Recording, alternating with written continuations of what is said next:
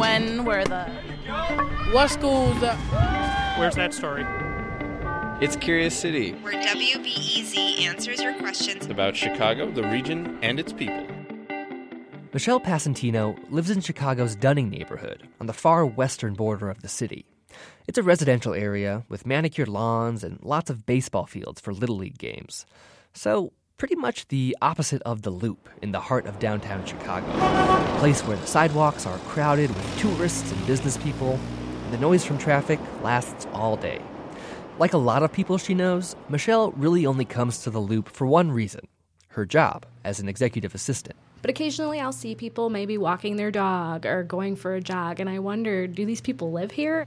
So she asked Curious City who actually lives in the Loop and why. Because me personally, I, I don't see much of an appeal. It doesn't seem like a, a neighborhood type of place to live, and it seems like a very expensive place to live.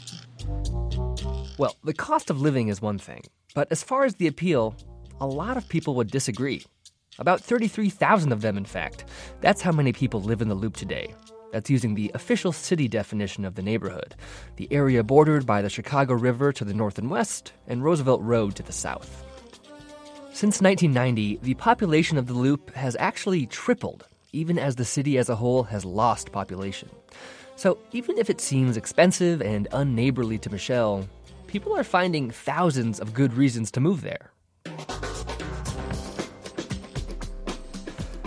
I'm reporter Jake Smith, and in a minute, I'm going to introduce you to a few people who have chosen to live in the Loop for reasons that might surprise you. We'll meet a family who has found a sense of community amid the hustle and bustle, and we'll hear why you might want to live in one of the most expensive parts of the city, even on a very tight budget. Like a lot of downtown business districts across the country, the Loop has undergone a kind of transformation. The change began in the late 80s as Mayor Richard M. Daley focused on making the area greener, cleaner, and prettier. Developers soon followed, converting old industrial buildings and skyscrapers into apartments and condos. If you move into the Loop today, you'll find amenities like yoga at Millennium Park and grocery stores, even a Target. And the people just keep coming. Our question asker Michelle imagines most of these people fit into a certain category. You know, business people who work down here, who probably make a lot of money, who can afford to live down here and live here out of pure convenience to the office. She's not totally wrong. An average two bedroom apartment in the Loop is going to cost you around $2,500 a month. But not everyone who moves to the Loop is just trying to live close to their job. Like Jerry Teminer. Hello. Hi, you are? Hi, I'm Michelle. Ah, it's good to meet you. Good to meet you. For the last five years, Jerry has lived on the 15th floor of the Manhattan Building. The historic building is one of Chicago's early skyscrapers. Before he moved to the Loop, Jerry spent decades in South Shore, a much more residential area. When he was getting ready to move, Jerry too had some doubts. In South Shore, there were houses on lawns and so on, and not here. And I thought, oh, I'm not going to have a neighborhood. And in fact, there's more of a neighborhood feeling for me.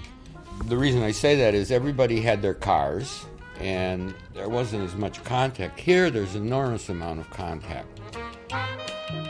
Jerry is 81 years old. He no longer drives and he has bad arthritis in his legs, which makes it hard for him to walk very far. In some neighborhoods, that could mean a life stuck sitting at home. But in the loop, it's just the opposite. first floor. The barbershop is in this building, that cafe is in this building, and I spend a lot of time down there. Hi, Sorry. they're following me for my routine. See, Notice how routine it is? She knows what I want. blood espresso. Jerry's not just friends with every barista at the coffee shop, but also the folks at the nail salon, and even the barber downstairs.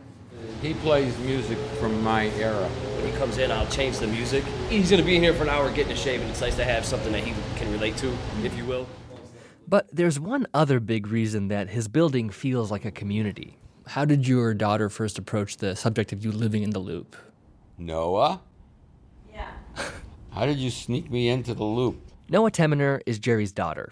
When Jerry's health started to decline a few years ago, she was the one who suggested he move in so she could help take care of him. And then we got really lucky that the apartment right above me was for sale. Noah moved to the Manhattan building in 1997. Originally, she came to the Loop for the same reason lots of people do to be close to her job. Back then, she says, the area was still rather empty. The weekends were dead. When we moved in here, I had no idea that I was going to end up staying for so long and really becoming a part of the community. Today, not only does her dad live right upstairs, Noah also raised her daughter Olive in the building. Olive comes upstairs every night to help her grandpa with chores, like changing the kitty litter. When I tell her a joke, she, yeah, you told me that one, Grandpa. I do. I, I know whole- all the jokes. She knows them all. Olive, who's 17 now, has never lived anywhere but the Loop. So when she was looking at colleges, she had a few requirements. no cornfields for me. No three hours away from a city. I need to be around a bunch of people. I need to be able to like leave the campus and go out into the real world and see somebody who I've never seen before in my life. The school she ended up choosing, Columbia University in New York City. I'm really excited. What, are, what are you going to miss, do you think?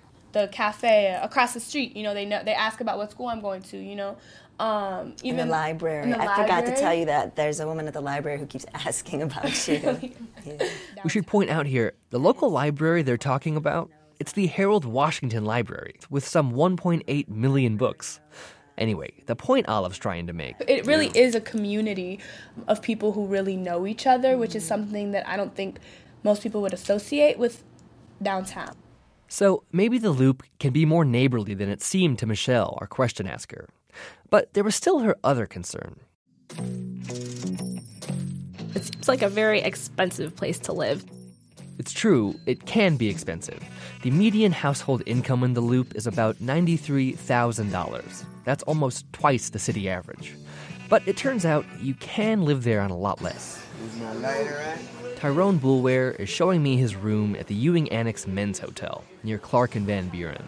So describe what we're looking at in here. About the size of a jail cell.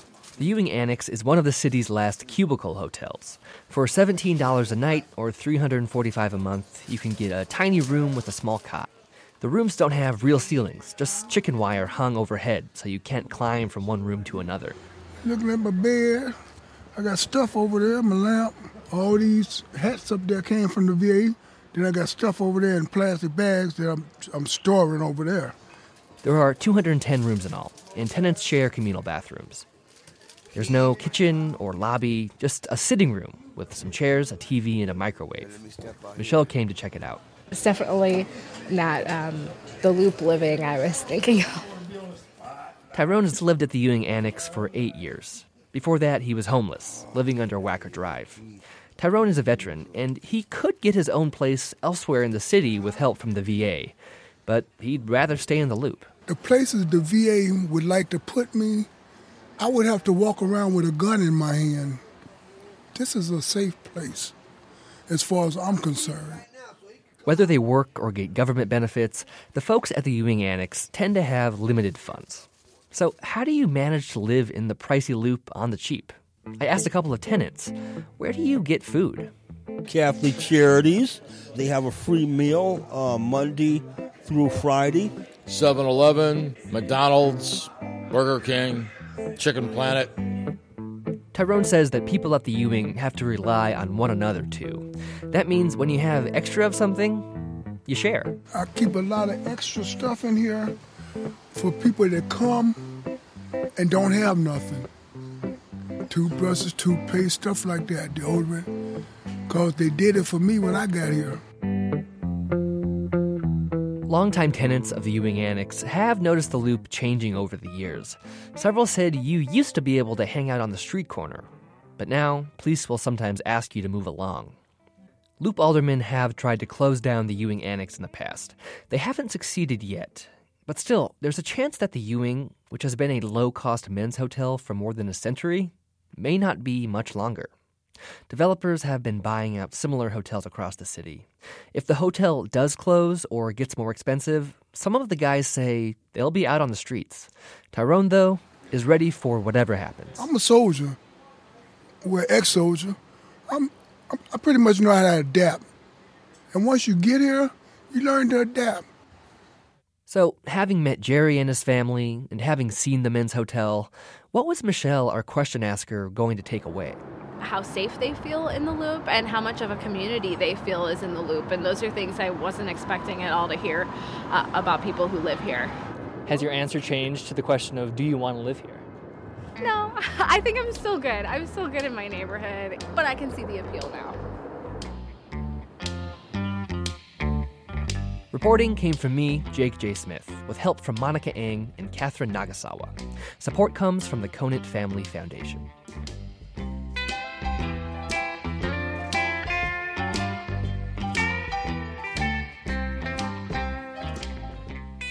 Hello, Curious City listeners. Since 1837, the Chicago Public School District has built hundreds of school buildings. Those buildings have represented many distinct architectural styles, including Italianate, Queen Anne, Classical Revival, Tudor, Prairie, Art Deco, Modern, Contemporary. We are putting together a photo slideshow of all of these styles, and we'd love your help. Here's what to do take a photo of a school near where you live or work. We'd love it if you took two photos, actually a nice wide shot and a shot of an architectural detail you find interesting, or beautiful, or ugly. Send the picture in an email to curiouscity at wbez.org and be sure to tell us the name of the school and the neighborhood. Or you can tweet it to us at WBEZ. We're working with the Chicago Architecture Foundation on a story about the evolution of Chicago's public school design, and we may use your photo in the web story. Again, we're at Curious City at WBEZ.org or tweet at WBEZ.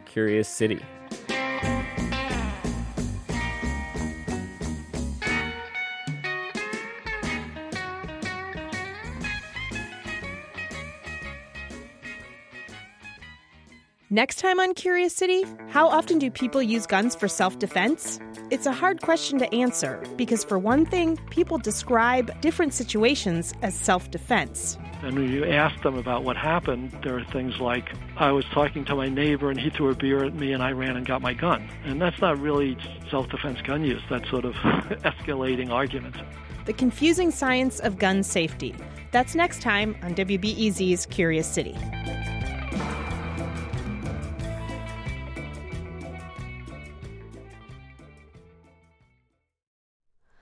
Hi, it's Terry Gross, the host of Fresh Air. We bring you in depth, long form interviews with actors, directors, musicians, authors, journalists, and more. Listen to our Peabody Award winning Fresh Air podcast from WHYY and NPR. Thanks for listening to the news live on WBEZ and NPR. The WBEZ stream sounds great in the kitchen on your smart speaker and anywhere on the WBEZ app. Listen every day.